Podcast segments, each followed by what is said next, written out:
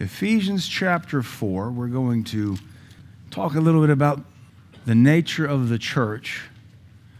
I can't escape uh, this, this burden I have on me right now about the church becoming so Americanized, so culturalized. Um, if we're not careful, the church will cease to be the church because it'll become so secular, so marketed, so entertained that people won't even know what to look for. And I'm, I'm of the strong conviction, having studied the Bible and continue to study the Bible regularly, that when you enter into one of God's holy houses of worship, anywhere on the planet, whether it's in the United States, the bush of Africa, Europe, whether it's in the Middle East or the southern countries of the world, there should be a distinction when you walk in. It should, you should know that this isn't like out there.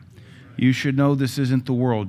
You shouldn't, you shouldn't walk into a church and think, is this a nightclub? Is this a bar? Is this dinner and a movie? There should be no confusion. Uh, you see the Lord begin to set this standard forward when he delivers the Israelites out of Egypt. And if you'll keep in mind the setting, that they have just come from being enslaved 400 years, and they were a static people living in Goshen, a giant suburb of Egypt, uh, there on the Nile River Delta.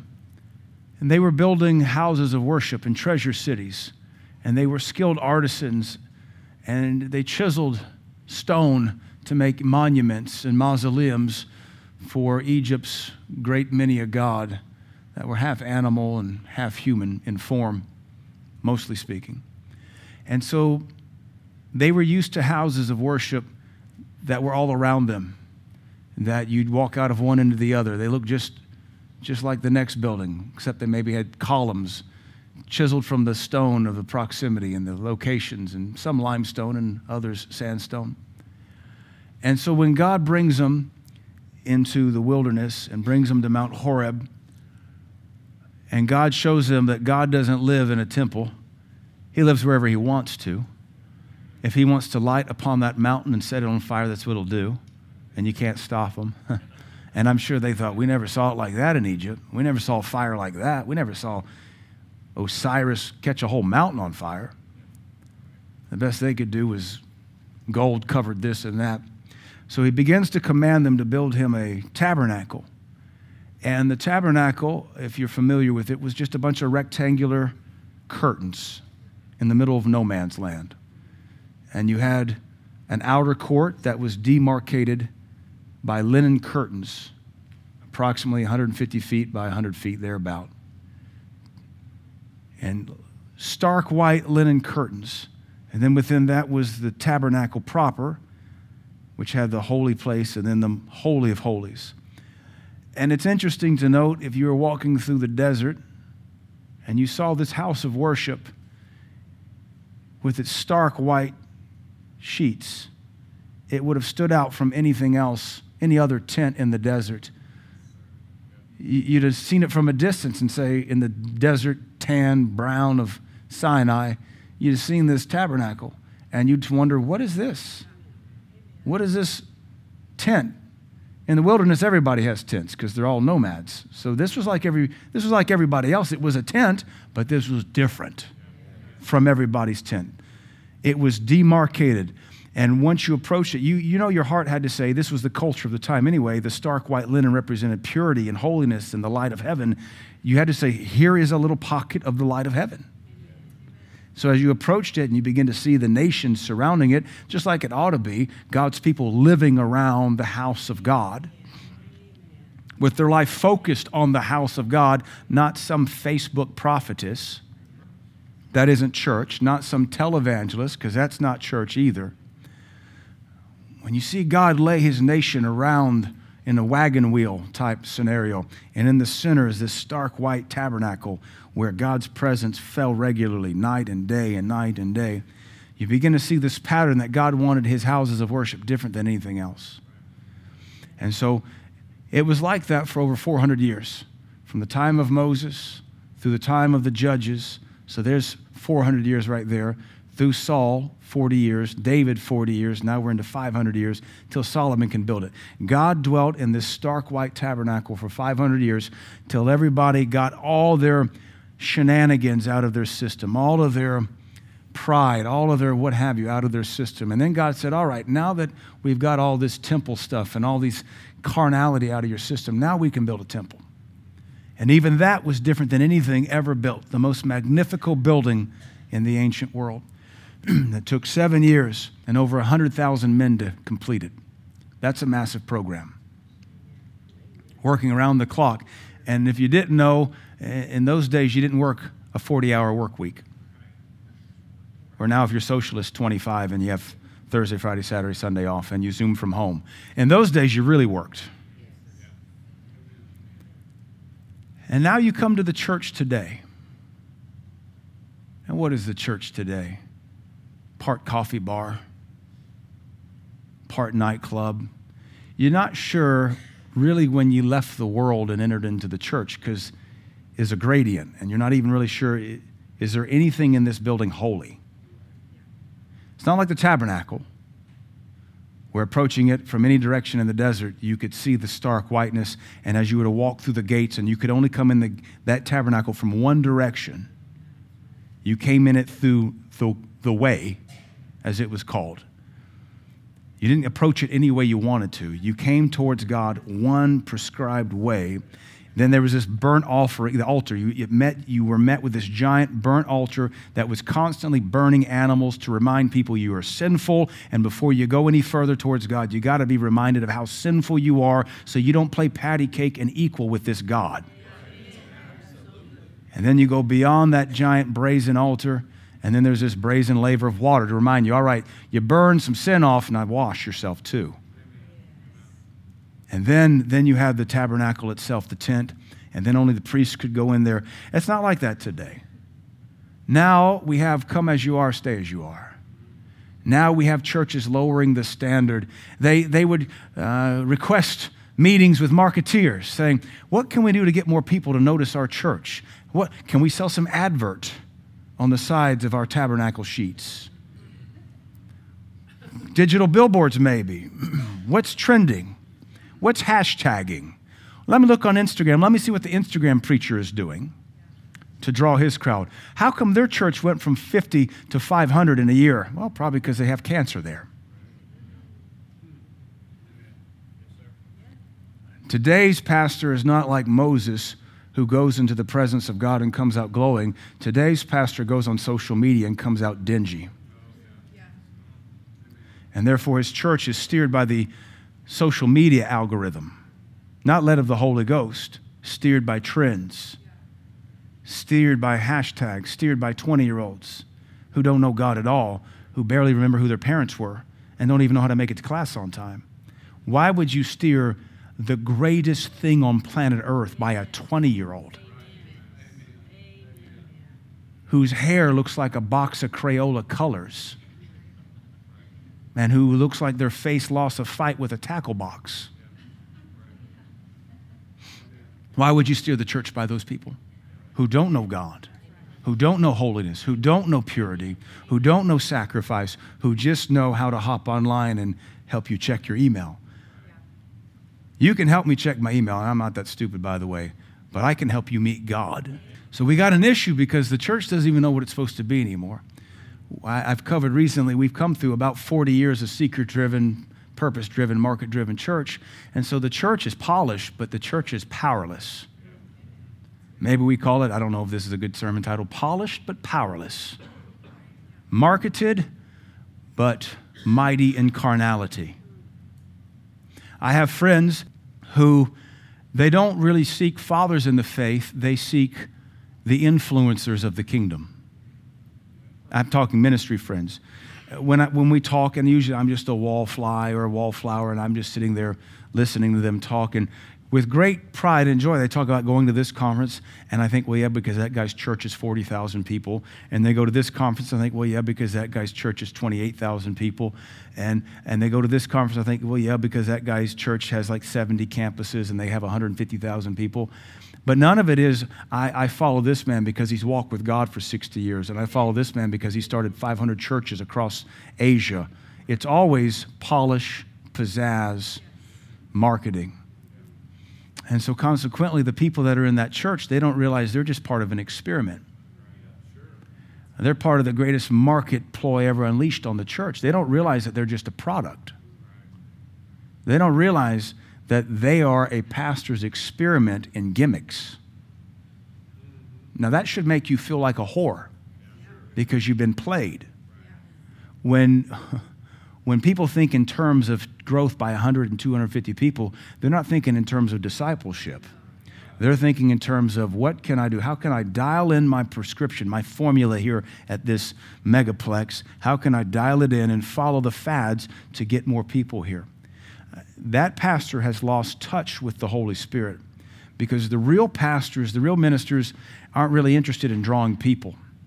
We're interested in keeping God in our service. We're, we pray about, Lord, how would you have me steer the service next? Lord, what would you have me teach on next? Lord, how's that family doing? What sermon can I teach to kind of hone in on them? Lord, do I need to call them into my office or do I need to do a three week study on this subject? That's how real pastors think. Real pastors are worried about the sheep they're given, not the ones they haven't attracted yet. And furthermore, my gospels tell me my focus is not to be attractional. My gospels warn me that be careful when the world says all manner of good about you. So, why is the church infatuated with this retarded term called attractional? We want to be attractional. How about you lift up Jesus Christ and he draws? It may seem like a nuance, but there's no nuance. They're, those two terms are miles apart in their philosophy and their pursuit. One is we magnify Jesus, and he draws who he wills. The other is let's chase gimmicks and be attractional. Let's poll the community and see why they don't want to come to church and then don't offend them. The other says, Jesus, what do you want me to teach on? Teach on eating my flesh and drinking my blood. Well, Lord, that didn't work so well for you. Yeah, it didn't, but I wasn't aiming to be attractional. I was aiming at being truthful. Lord, you lost everybody but the 12, and the one that one of those was demon possessed. Yes, and it was a good place to purge my ministry. I was privy to a conversation. A great Pentecostal pastor with many decades of leadership secretly visited one of my friend's churches. My friend didn't know who he was. And afterwards, one of his congregation members told him, This famous, great preacher was in our congregation this morning. And so he figured out, got a hold of him, and this great Pentecostal preacher said, Can we do lunch? So they did lunch. And he said, I want you to know I appreciate your church service the other day. And so my friend said, Well, if I can ask you, sir, what were you doing at my church? He said, I had a Sunday off from my church and I wanted to worship God. And he said, and I had heard about you, so I, I wanted to come in. And he said, and I want you to know I enjoyed everything about your service. And God really ministered to me. He met me in your church. So my friend said, Well, sir, but your church, he said, I don't even know what we've become. I don't even know what we're doing anymore. And this is a man who, at one point, I would have held in esteem as a Holy Ghost Pentecostal. Not that Pentecost is where it's all at, but that's just our frame of reference. You really have to deny Christ a long way to get the Holy Spirit to quit showing up in your church, especially when you're Pentecostal and you're used to running and dancing and fire and Holy Ghost. And for this man, a great man, I still esteem him, for him to say, I had to leave my church so I could worship God. That's a man who realizes, I don't know how to do this anymore. I don't know how to get it back. Which also says, what's everybody at your church doing? We pastors, we can find God anywhere. I mean, we're, we're great at making allegories out of any TV show you give us. We can, we can find a principle anywhere. We're just, we're always looking for the next sermon. We're wringing everything as a chamois. We can watch an infomercial and get the gospel out of it because that's just what we do. For a man to have to leave his own church, he basically is admitting we have failed God and we have thousands of people there deceived. And so I want you to hear very clearly there is a spirit in this nation that is stripping and leeching power and truth out of local churches. And if you're drawn to it, I would wonder how much you actually love Jesus. Churches that grow overnight in this nation, I would humbly tell you, are either cancers or tumors or weeds. Because the day that we're living in, when our nation doesn't even know how to squat or stand to pee, where men can have babies and women can have penises, this retarded nation, and you think you can build a church of 10,000? We have this delusion that God promised He would send into the earth, and it is here. And so, what you need to make sure you do is you find God in His purest form removed from filters, from marketing, from purple lights, bar, nightclub vibe, black this, chrome that, pizzazz this, smoke machine. There's no need for any of that. If God showed up for 40 years in a pillar of fire by night and a cloud by day, and it was nothing but a tent, you don't need Cirque du Soleil in your pulpit to get people there. Because once you get them there, you got nothing to give them anyway. All we've done is gone to the world to see how the world's doing it, and the world came to us seeing if we had any answers. Amen. We were, we were titanic ships passing in the night. Instead of helping each other, the church didn't have any medicine to give, and the world said, Well, we got massive crowds, but they're all going to hell. So it's two lame people drowning, hanging on to each other for poor, for desperate life. So we got to be careful that the fight of the church is to stay pure, to stay clean, to stay holy. The fight of the church is to stay faithful to Jesus Christ no matter what the culture does. No matter what the culture does, we stay true to the gospel of Jesus Christ. You don't need lights to get into worship. You don't need even just these lights to get into worship. You just need singing we're all for instruments because the Bible doesn't condemn them, but you don't even need instruments to get into worship. You definitely don't need worship worshiptainment. You don't need countdown clocks. You don't need all these things that feed the hype of a perverse culture who's entertainment driven and drunk on streaming. Thankfully, our technocratic overlords put apps on our phone that let us know what our screen time is each day so we can see how much time we spend worshiping the image. I think we'll have one in heaven, and I'm not really sure anybody's clock, except for someone in a prison cell in China, is going to exceed their social media or smartphone usage as far as seeking God. God time, FaceTime. God time, social media time. God time, Facebook. Bible book, Facebook. I think it's going to be a horrible day of reckoning when we realize we, get, we spent more time every day on social media than we did in the Bible or prayer. Amen. All right, it's good preaching. You're awfully quiet. And we didn't even have purple lights or smoke machine. It's not like I'm bashing us. But that lure is out there. And the reason it's popular is it's less of a standard. It's easier. We were at dinner last night. I got to have a date with my wife. And we were at this nice restaurant and the table sat down behind us. They were a little too close, so we kind of moved the table over. And they were just chatting, you know. Well, the table beside us was a bunch of 85 year old women at one of their birthday parties, and it was funny because somebody's phone went off and they all ignored it like old women do in church services. God bless you, old ladies, and your cell phones that are turned up to like 90 dB because you're half deaf. And you're like, oh, it's mine. I'm not even getting it. Well, do you know how to reach down in there and just like shut it up because I'm on a date with my wife?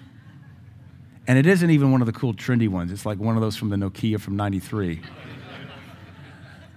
Probably was a Nokia from 93 still. Anyway, so this table behind me, I, I kept hearing me use the word pastor and church and worship. So, so then I kind of have to disengage from my wife. At one point, I pulled the, uh, they, they brought us the dessert menu. So I was like, well, let me get some better light. So I was trying to cue it because they kept using these words, but I wasn't picking up the presence of God. And I think we've all been in situations where we heard the next table over talking about God with zeal and excitement, and you're like, oh man, those are my brothers. Those are my sisters. I wonder where they're going. I wonder where they're coming from. I wonder, you can even see it in the airports. You see missionary trips. You see a whole bunch of youth going to Mexico or Europe on a mission trip, and you can just feel God coming off them. They're excited, and this is their youth group. And uh, this was like sterile. So I really had to cue in a little bit. And the way they spoke of church, you could have taken out our church lingo and inserted business terms, and it would have been identical.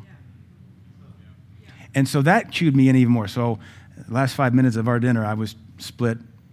I think my wife's used to that anyway, not paying full attention. Because I was trying to troubleshoot it. It was bothering me because they're like, well, we heard about this church, and they quoted one of my friend's churches here in town, but they don't have a Saturday night service. And, and so then this, and then that, and then they begin to talk about, well, you know, if you can't have your worship up past 92 decibels, it's really not appropriate. And then, you know, this past, it, it was so stoic, you would have thought we were talking business transactions, actuary tables. You'd have thought this was a, you, you'd have thought we were about to go into some kind of business agreement and we were dealing with a boiler template of a contract and like, well, we'll bring in this contractor and they'll do this, but you can't do that for less than this. And that's how they were discussing church. And I thought, this is really the condition of the American church now. Whether they're in town visiting or just moved here, they're looking for a church, but it had to meet certain criteria. And none of it was, I hope God's word is taught there. I hope the people worship passionately. I hope those folks know how to serve God. I hope it's an evangelistic, outgoing church. It was stoic, business minded, formulaic. And I thought that is the American culture effectively leeching God out of his tabernacle. So we have a problem, and the church is to blame. And so, what I want to look at here in Ephesians 4 is let us get back to what the church is about. And the only problem with chasing entertainment is you have to chase the world to stay relevant.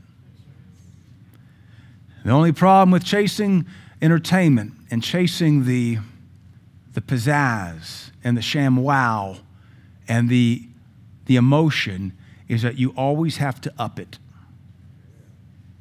And if you're always upping it, where will you stop? And don't you know the world is tired of streaming? And the world is tired of concerts. The world is looking for something more. And they're going to turn to the church and we're going to say, Don't look at us, we were following you.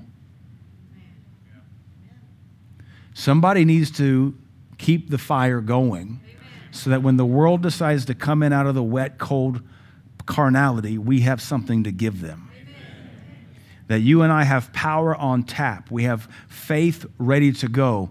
We are ready in season and out to deliver, to cast out, to set free, to fill with the anointing of oil of God, and to lead them to Christ. If all we know is entertainment, if all we know is skinny jeans, if all we know is lights, if we don't have doctrine, if we don't have the power of God, if we don't have the Holy Ghost, what good are we? We're just a carnal hobby exploiting God's symbols for some shallow existence called preacher man. Ephesians chapter 4, verse 1. We're going to read a couple verses and slow down at verse 11.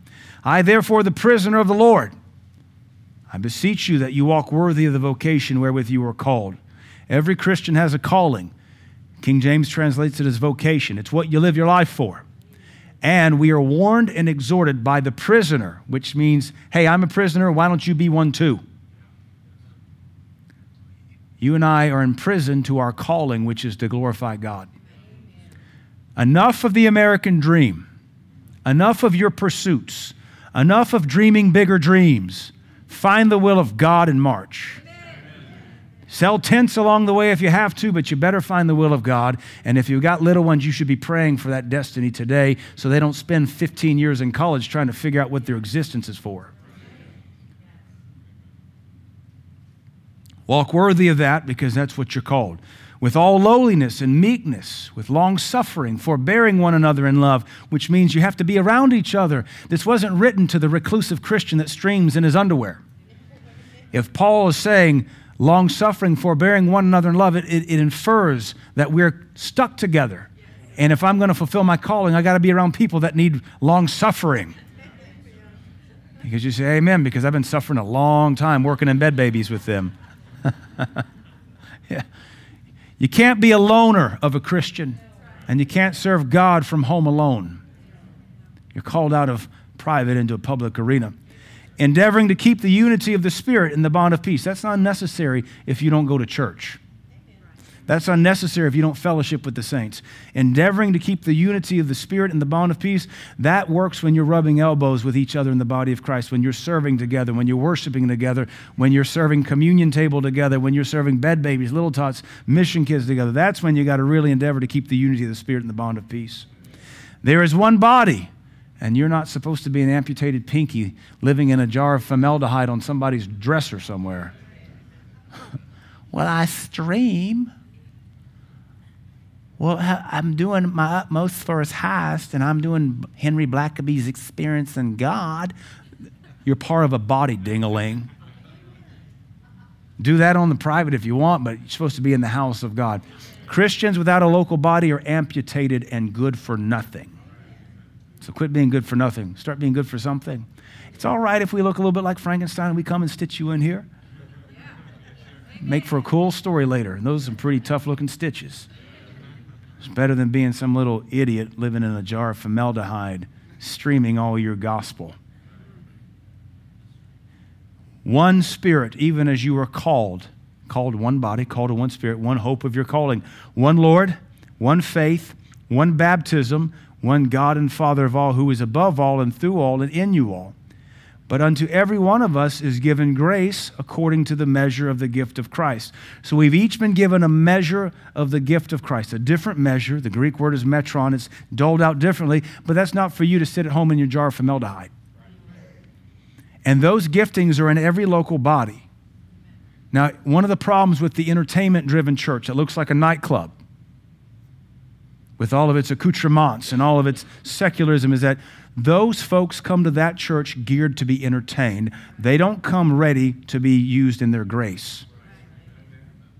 So you can build a massive Christian megaplex, but you'll never be able to tap into the graces that God gave the members in particular.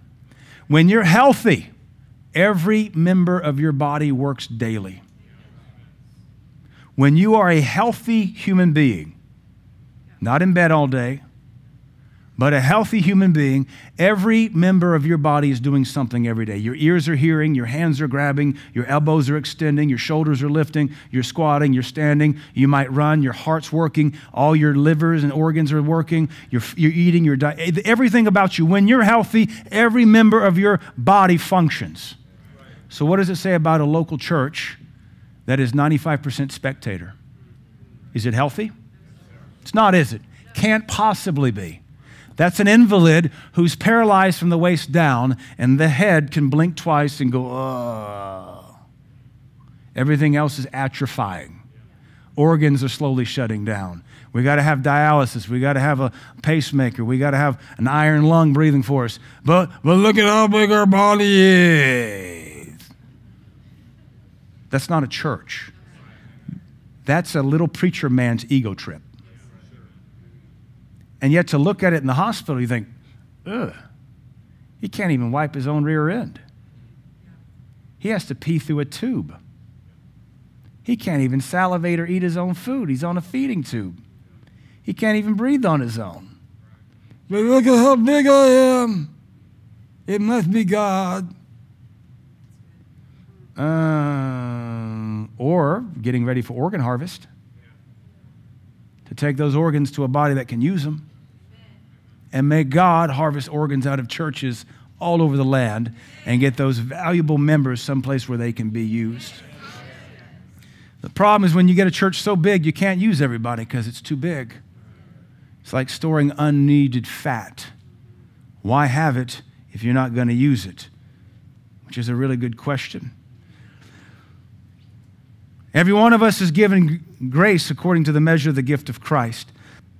Therefore, he saith, When he ascended up on high, he led captivity captive, and he gave gifts unto men. Now that he ascended, what is it but that he also descended first into the lower parts of the earth? Christians really trip at the fact that Jesus descended into the lower parts of the earth. Does that mean he went caving at his death? Does that mean he took a tour of Solomon's mines? What do you think it means to descend into the lower parts of the earth, especially when Isaiah says, Hell from beneath will arise to meet you? There is a doctrine established multiple times in Scripture that Jesus went to hell. The question becomes what is hell? Is it torments or is it the place of the departed? The answer is yes to both, but you do have to make a distinction. I just want you to know that the New Testament confirms that Jesus died and went to hell. It's where he preached to the captives. From there, he led captivity captive and ascended on high. Folks really have a problem with that, and I don't understand why. If he became sin, does he become sin and go straight to heaven? Where do you get the keys of death and hell? Are those hanging on the key rack in heaven? I would think you have to go to where they are. That aside, he that descended is the same that also ascended up far above all heavens, that he might fill all things. So now let's get to the local church. And he gave some, because these are the gifts he gave unto men. He gave some apostles, and some prophets, and some entertainers, and some jugglers. Oh, all right. Well, I was reading the New American Standard.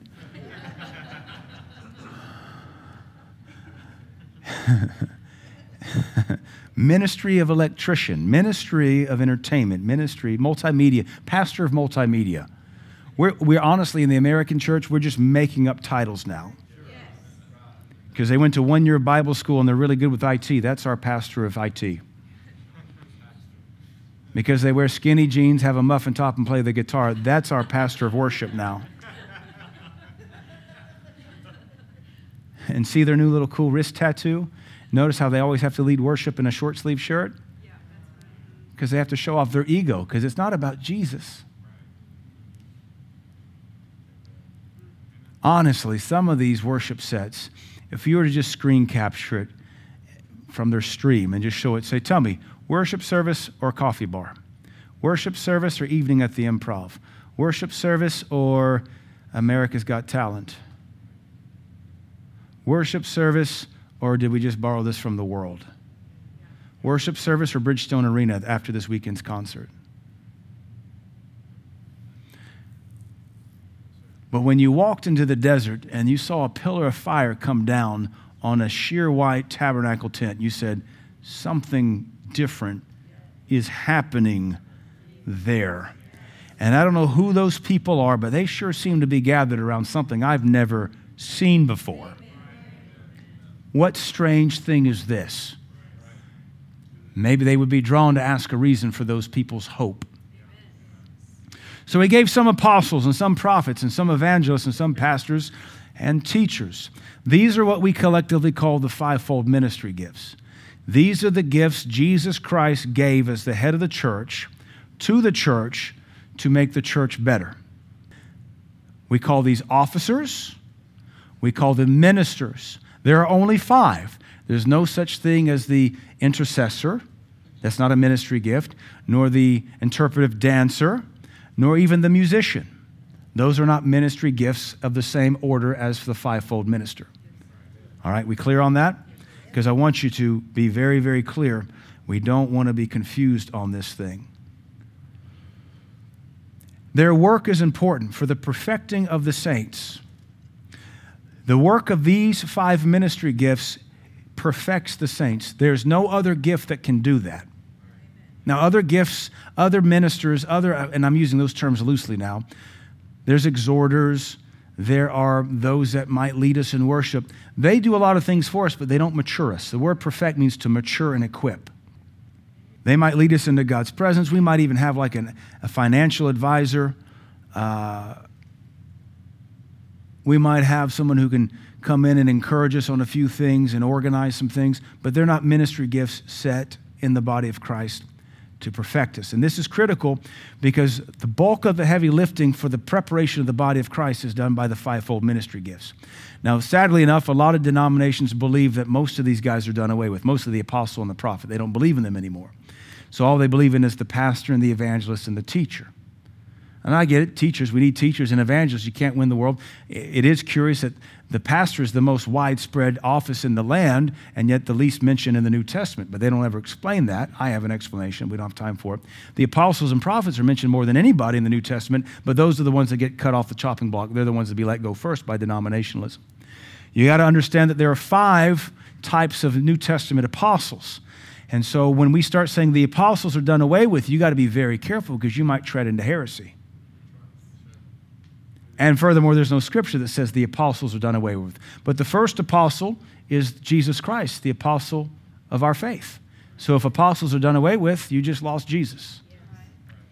Then you have the 12 apostles of the Lamb, of whom Matthias replaced Judas. Their names are written on the foundation of the heavenly Jerusalem. So there's your second classification. Then you have what are called the uh, foundational apostles. Those are the ones that wrote Scripture. But aside from those three there, the New Testament speaks of about 20 other apostles that were operating in the New Testament that were not foundational apostles. I mean, you think most folks could, they could probably name Paul, Jude, Peter, James, and John. That's all the apostles they can name. But beyond the 12 and Paul and Jude and James, those that wrote the New Testament, there are 20 other plus apostles mentioned throughout the scriptures. And then you have finally what we would call the apostles that still operate today. And these guys are mostly, and women are pioneers. They pioneer a work. They don't just start churches, they might help start Bible schools. They don't stay very long in any one place. They are pioneers. We still need those. They're not just missionaries. You can be an apostle and have churches under you in the States, and you've started 15 churches in the States. That's quite the apostolic work. I've also learned you don't have to recognize that you're an apostle to be one. You just do the work of one. I'd rather do the work than have the title. Typically, when your business card has seven ministry labels on it, you're probably none of those. The one, the one that you should have is immature and insecure. You know, the first right reverend, apostle, prophet, bishop, uh, teacher, first lady, Alexandria. Yeah, you're like probably just insecure and run your home. That's been my experience. You don't need titles. And then you have the prophets. Not the same as Old Testament prophets. We have foundational New Testament prophets who wrote scripture, like Paul, he was considered a prophet. And John the Revelator wrote the whole Revelation. That's prophetic. Uh, he makes him a prophet. Then you also have other prophets like Agabus who didn't write scripture but were operating in the New Testament days. And then you still have prophets today who like to point the finger at sin and keep the body of Christ in line. That, of course, then brings us to evangelists, which everybody understands what they do.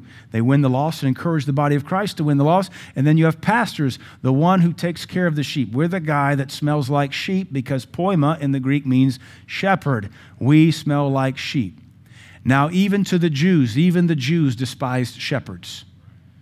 In the Talmud and the Mishnah and the Midrash, they condemn shepherds. Shepherds were not worthy witnesses in legal cases because they said either they're not around people or they probably robbed somebody.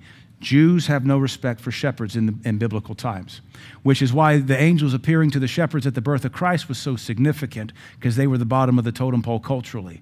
They smelled. They were always off doing something out in no man's land, taking care of the sheep. We, we're still that way today. We're still despised. Some of us have earned the, uh, the despising because we've been perverts embezzled money, slept with secretaries, worship leaders, or somebody else's wife. But uh, I don't know, maybe just pastors are trying to be like politicians in Hollywood. But even those of us that are clean and pure, we're still despised and looked down upon because nobody seems to appreciate the fact that we walk behind you and we clean up your mess and save you from stuff you're too stupid to realize you're just do- doing to yourself. And then you have teachers. And teachers, what they do is they bring sound doctrine. And sometimes some of these ministry gifts don't get along because we think our gifting is the most important. The evangelist just wants to win the lost, and he yells at the pastor, You don't win enough lost. And we look at the evangelist and say, And your doctrine is horrible, and you don't care about the people who live here. And the prophet says, You're all wrong. And the teacher says, Yes, but so's your doctrine. And the apostle says, Look, I'm just here for a couple months, and then I'm out of here. Leave me alone.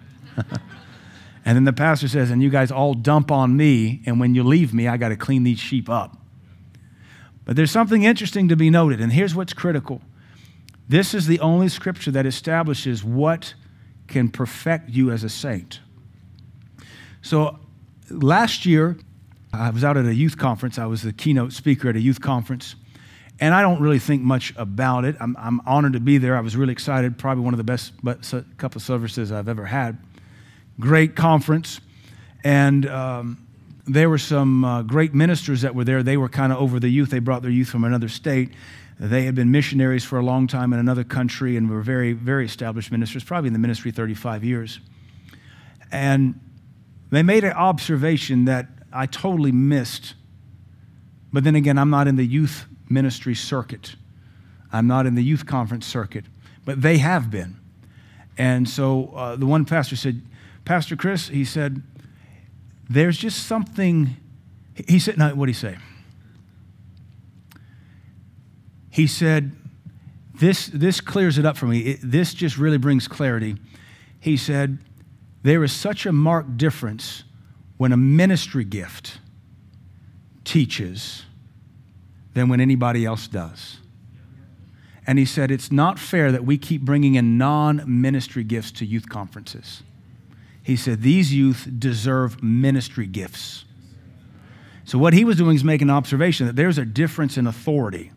There's a difference in anointing. There's a difference in the ability to adjust and impart when it's coming from a fivefold ministry gift, as opposed to maybe this church is a smaller church and they just grab the 25 year old who loves the Bible, like, we need a youth leader, you're him.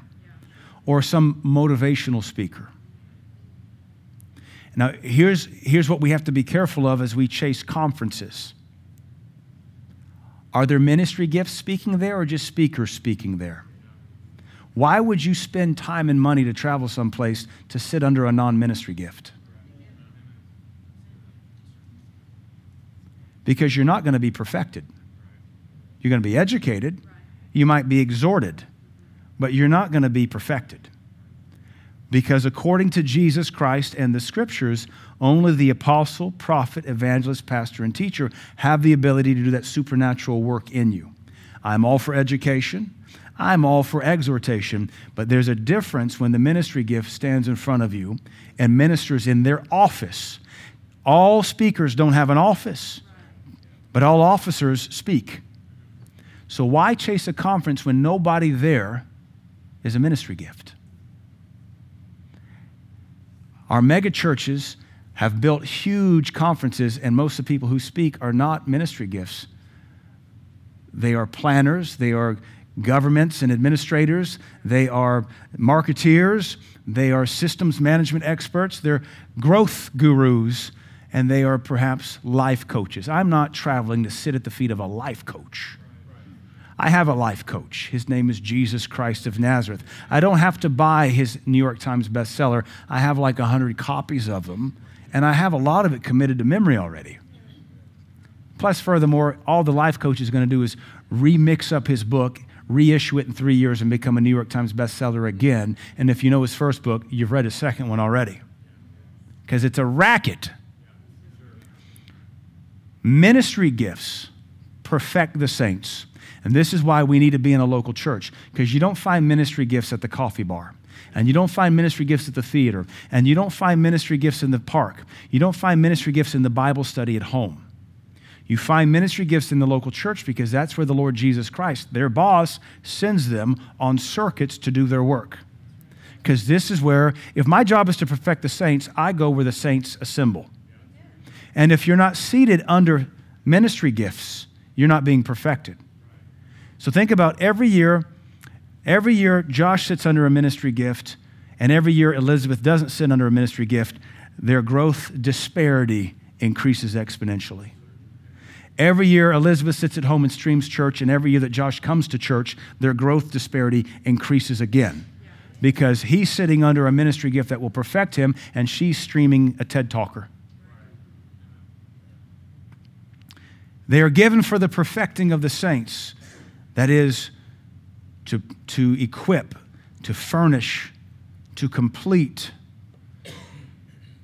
for the body of Christ to do the work of the ministry, for the perfecting of the saints, for the work of the ministry, for the work of the ministry. So here's the second thing ministers do fivefold ministers, honest to goodness, called ministers. When we perfect you, one of, one of the residues it leaves in you is not, oh, I feel so good. It's, oh, there's a work to do. Oh, yeah, he loves me. He loves me. That's great. All right. I could have told you that in the lobby. When I'm done with you, you're convicted and want to do better. When I'm done with you, there's something in you that wasn't in there before, and there's something gone that was there before. When the ministry gift's done with you, there's a work ethic, there's a change, there's a muscle. Well, I don't know, Pastor. Uh, you're done with me and I don't want to work. Well, that's because I'm not your ministry gift. I mean, your body's here, but you're not. Your body's here, but you're dozing off. Your body's here, but you're just checking a religious box. When I'm done with those, when any apostle, prophet, evangelist, pastor, teacher is done with those who've come to be perfected by the ministry gift, they leave changed not just encouraged, not just exhorted, not just, oh, I'm so wonderful and I just am so me. I'm just happy to be me. No, they're like, I don't have time for that selfish, narcissistic American drivel. There's a kingdom to build, and if you're just chasing conferences trying to find out how wonderful you are, you're not fit for the kingdom. There's a work to be done. The second purpose of a ministry gift is to equip you for work. And if you're not working, then you don't really have a ministry gift in your life. The evangelist comes and you just want to go evangelize somebody. The teacher comes and you want to go get scripture and figure out why, how did you not see that before? The prophet comes and you just want to get to the altar and repent and not live that way anymore. The pastor comes and you're just running everywhere with frantic wool falling out, going, man, man, man, trying to figure out where to go next. There's a work that's done in you when a ministry gift. Otherwise, most of this junk with purple lights and a hundred grand in lighting, that's a TED talk. And it's a waste of any genuine ministry gift that might be in the pulpit. And it, it's the result of what that guy said I don't even know what my church has become. I came to your church to meet with God. Well, I tell you what you do burn it to the ground and start from scratch. I told you a friend of mine of a Pentecostal denomination, one of his mentors one of his mentors came to him and said uh, his church had grown to about 600. And he realized that at 600, his, he was, I think in his heart, I can't remember the story, I just told it a couple weeks ago. He was criticizing one of these seeker friendly purple light churches that looks like a bar. Everything, everybody on stage looks like they're running security at a Def Leppard concert or something. I mean, nothing, you look up there, nothing says holy. Nothing says sacred. Nothing says distinct from the world. Nothing says you just passed the outer court. You walk into it and it looks like you sold tickets to get there. I mean, when you come into a church, it shouldn't look like you had to buy reserved seating to be there. Because if, you, if it looks like that, it's not a sanctuary. So he said his, his mentor was in his 70s, I think and he realized my church has become that which I despise. And it's secular. And so he, he wept, and the Lord was dealing with him about it. And his wife, he was crying. His wife said, What's wrong? He said, I, I have steered our church the wrong way. And she said, I've been wanting to tell you that for years. And he said, Well, if that's the case, then I'll just resign it. And so he purposed in his heart to resign his church because he realized he'd made a mess of it. But he said, he told my friend, if ever God spoke to me, he spoke to me in that moment nearly audibly and said, You made the mess, you clean it up. So I told you this story a few weeks ago. 600 member church, blowing and going. Stands up the altar Sunday morning and says, We're going to make some changes. And all he did, according to my friend, was declare what their doctrinal statement was and what they were about and what they were going to do. Didn't even preach it, didn't even try to adjust anything, just made declarations and lost 200 people that week. Just by saying, This is our statement of faith. Well, what had you been doing before? Hiding your statement of faith? And then over the next three or four weeks, he whittled it down to 200 people. And his youth leader, who he had raised up, uh, said, This is what I'm doing. I want you to stay with me. He says, I don't think you're right.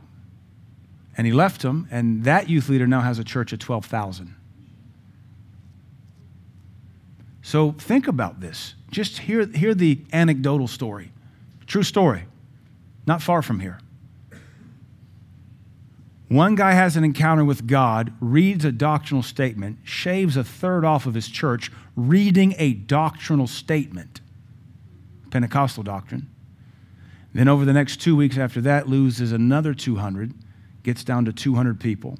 And the youth leader that he had discipled in this compromised ethic goes and starts his own church in the same town and runs 12,000. Where's God? God shows up with one man and says, You made the mess, you clean it up. He cleans it up, and it's like Gideon's army. And the other guy doesn't hear from God. The other guy is trained up in secularism. He grows a church of 12,000. But is he perfecting those? Are they working the ministry? Or are they just doing social do goodism? The Lord Jesus didn't die for a church to pick up trash. If he's going to tell you to pick up trash, it's because somebody's about to be born again. But, you know, picking up trash looks better on social media than going door to door and knocking. And by the way, we don't post our evangelism online because I'm not narcissistic or insecure. In fact, we don't even have a uh, Facebook presence or an Instagram presence. They told me I couldn't do ministry without being on social media. We have a YouTube channel because we stream and it's free for now. That's our only social media presence to stream for the work of the ministry, verse 12, for the edifying of the body of Christ. If saints aren't perfected, the saints don't do the work. If the saints don't do the work, the body's not edified. So think about this church where nobody's being edified. And if nobody's being edified, then the whole of the body lacks, excuse me, nobody's doing the work, then the whole of the body lacks to be edified. But let's see what else the work of the ministry gifts do. Verse 13, till we all come in the unity of the faith. So we can't have a unified faith if we're not sitting under ministry gifts who are perfecting us and changing us. And of the knowledge of the Son of God. Ministry gifts bring us knowledge of the Son of God. Yes, but I can study the Bible on my own. Yes, you can. But there's stuff you'll never know without ministry gifts. Absolute stuff you will never know. You will not be able to see it because you're not anointed to see it. Unto the measure of the stature of the fullness of Christ. You cannot come into the maturity of the fullness of Christ without a ministry gift in your life. That social media prophetess cannot grow you. The TED talking preacher cannot grow you. Streaming Joel Osteen cannot grow you. You have to be in the house of God, in that sanctuary set apart where there's a Sabbath service taking place. By Sabbath, we mean something different than everything we do all week. Everything we do in these four walls here is different than what we do all week. We come here dressed differently. We come here, we listen to music differently. We participate in the music. We come here, we give away money to a basket. That's different. We sit down and do our best to stay awake and take notes so that we can be changed. We don't run around in here like hooligans. We don't eat food in here.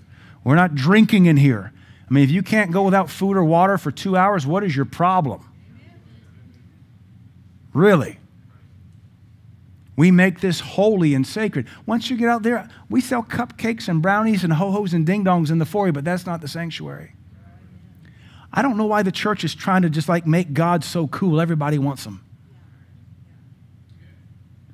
The things of God are sacred, pure, and holy, and they ought to be set apart. There ought to be such a distinction between what the church is doing and what the world is doing that it's stark, as stark as a snow white sheet in the desert of the Sinai.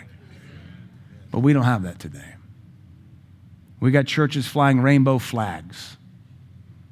We got churches with like pop, lock, and disco shows in the pulpit. I mean, it's retarded. It's, it's an abomination, and we wonder where God is. Well, He only goes where He's revered. And the less you revere Him, the less He shows up. Verse 14, that we henceforth be no more children. Big churches keep a nursery. I got a friend of mine, great guy, holy, clean, spirit filled. I've been praying for him, and he finally realized I'm going to have to grow this church up. I just can't keep an adult nursery. And I want to tell him, well, yeah, you're a ministry gift. Your job is to grow people up. But he also knows if he raises a standard, he's going to lose some people because that's what happens when you raise standards. A high church with a high standard grows people up, and those that don't want to grow up leave. because they can't handle it. They're too embarrassed to come anymore. They come in late, they leave early because they're ashamed because they don't serve God according to God's standard. And it's a good spiritual pressure. that we henceforth be no more children, tossed to and fro and carried about with every wind of doctrine by the sleight of men and cunning craftiness whereby they lie in wait to deceive. But speaking the truth in love may grow up. When we speak the truth in love as ministers, we grow people up. We grow people up. Your job ought to be to grow up. Your hunger ought to be, I want to grow up. I don't want to be immature anymore. I got to learn how to master the clock. You ought to at least try to be on time for Sunday school. You should ought to be able to master loving your wife, loving your husband, loving your kids. We ought to be able to grow up. The calling is to grow up. Be equipped, do work, edify, grow up. Be equipped, do work, edify, grow up. That's the simplicity of the church. That's a hard sell. So we'd rather do magic shows and have entertainment. We'd rather take all the secular filthy songs, Cardi B, Beyonce, whatever, rework some lyrics in there so we can like just flex our entertainment muscle. Take a secular song, because there's a church in Florida that does this. They open every service with some whiz bang showbiz concert where they take some popular secular song and they have to get all the dirty words and all the sexual innuendo out and rework it. Just really because that's what the worship team is listening to in private. Sure. They want to do it. They want to do a cover of it, but they know it won't fly if it's talking about masturbation, homosexuality, and sleeping around. So they just kind of rework it. Try to preach after that. Try to have an altar call.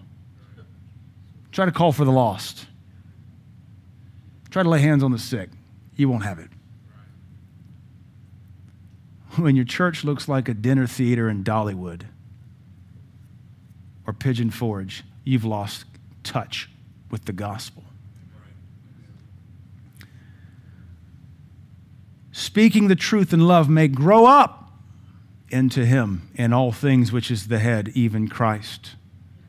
Don't you know if Jesus is the head and his body is this invalid on this table, Jesus is speaking to every member of his body, saying, Work in Jesus' name. Work, almost like you would be if you were in an accident learning to reuse your body again.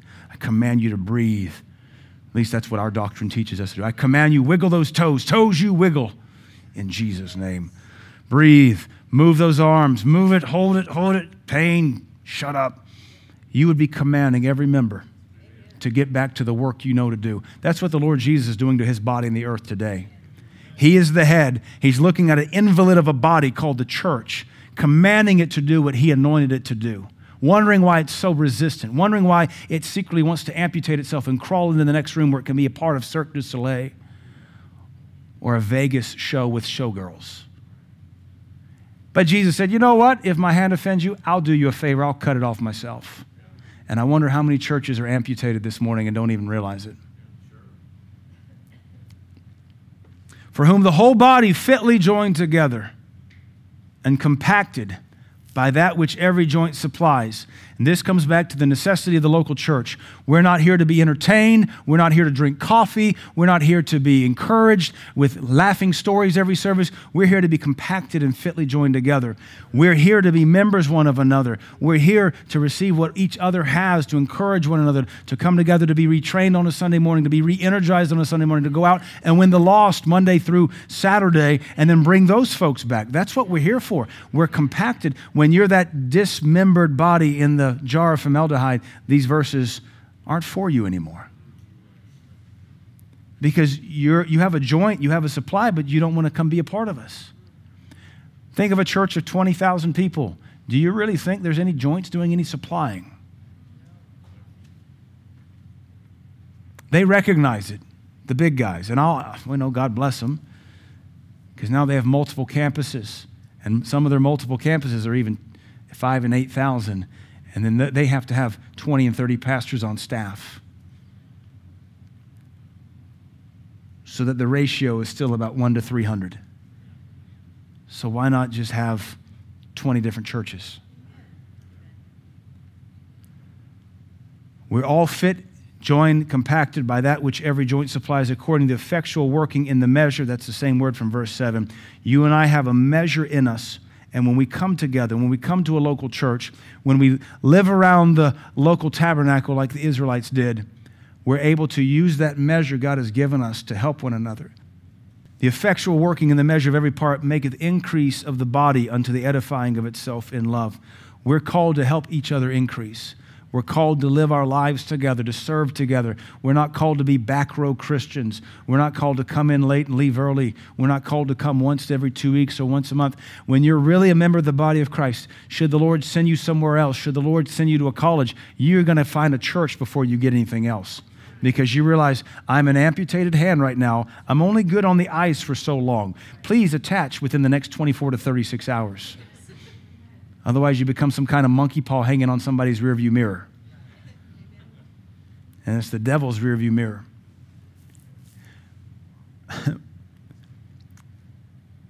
We're supposed to make increase of each other in love. This I say, therefore, and testify in the Lord that you henceforth walk not as other Gentiles walk in the vanity of their mind. It would almost fit today's modern church pattern the vanity of the Gentiles. When you walk into a church, when the tabernacle was the first example, and then Solomon's temple was the next example, then synagogues in Babylon, and then Zerubbabel's temple that then became Herod's temple as your final examples leading up to Christ. When you think about how the church was intended to be, with the distinction even during the medieval period and the rise of Catholicism, they laid out their churches to pattern the tabernacle. And you had the outer court, the inner court, and the Holy of Holies, all to honor God. And they built cathedrals that have stood a thousand years in Europe to make a distinction between what went on there and what went on at the cobbler shop or the saloon or the tavern or the whorehouse. And in those days, the church was often the center of their little village, patterned after the tabernacle. And now, if you're in a church and you're not really sure at what point you entered the sanctuary and at what point you left, you should probably find a better church. If the pastor's more uh, concerned with your feelings and your salvation, you should find a better church.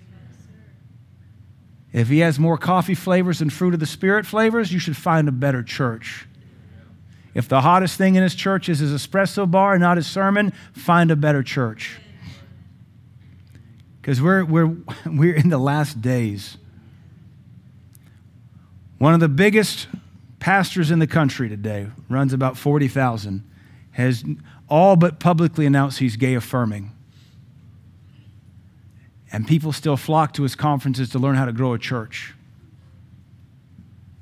And he has the light shows and the jeans and the trendy this.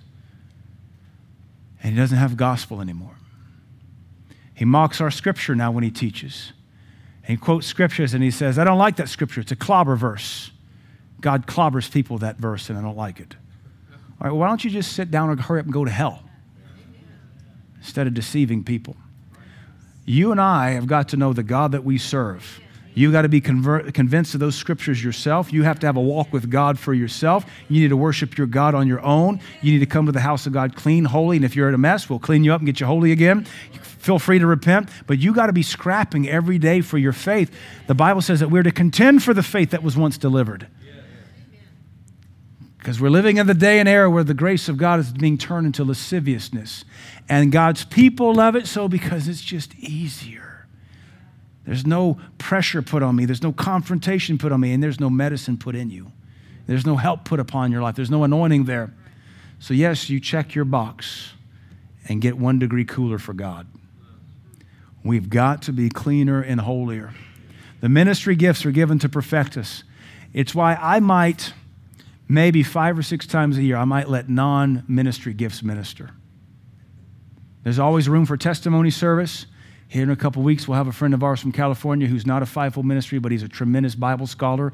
We'll let him come and teach us because he's a Bible scholar, but he's not a ministry gift. So we will be encouraged, we will be edified, we will be in, knowledged and educated, but we will not be perfected. And that's all right. We'll, but I'm only going to let him pe- preach one sermon because I don't want to destroy them. Why would you chase conferences that don't have ministry gifts because you're not being perfected. And the church has learned that when ministers perfect, you lose people. when ministers do their thing, you always cut people because that's what the gospel does. And so we've learned as preachers how to dial back the gospel standard to pet our ego and swell our numbers. Every pastor wrestles with this. Every pastor deals with it. Listen to me as a pastor. We know how to grow our church to pad our insecurity. Except I don't hate Jesus enough to do it. And the Holy Spirit just happens to be more real to me than a bunch of faces looking at me. Some, all right, let me, let me cheer you up a little bit.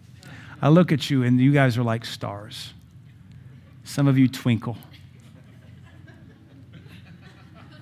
You blink a few times. I here we go, here we go, here we go. Uh, there, there's, it's getting longer.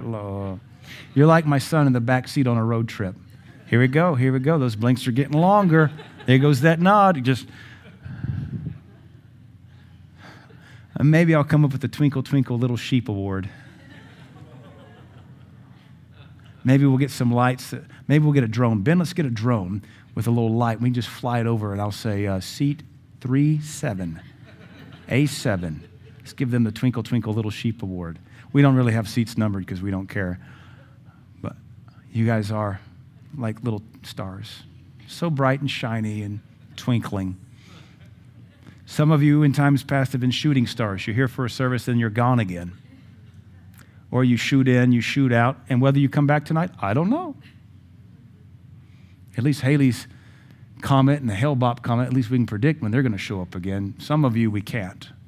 Some of you missed last Sunday night service, and I'm telling you, it was one of the best services we've had in 10 years. And what were you doing? Nothing the Upper Cumberland could have coughed up on you was worth missing it. Amen. twinkle, twinkle, little star. Let us pray.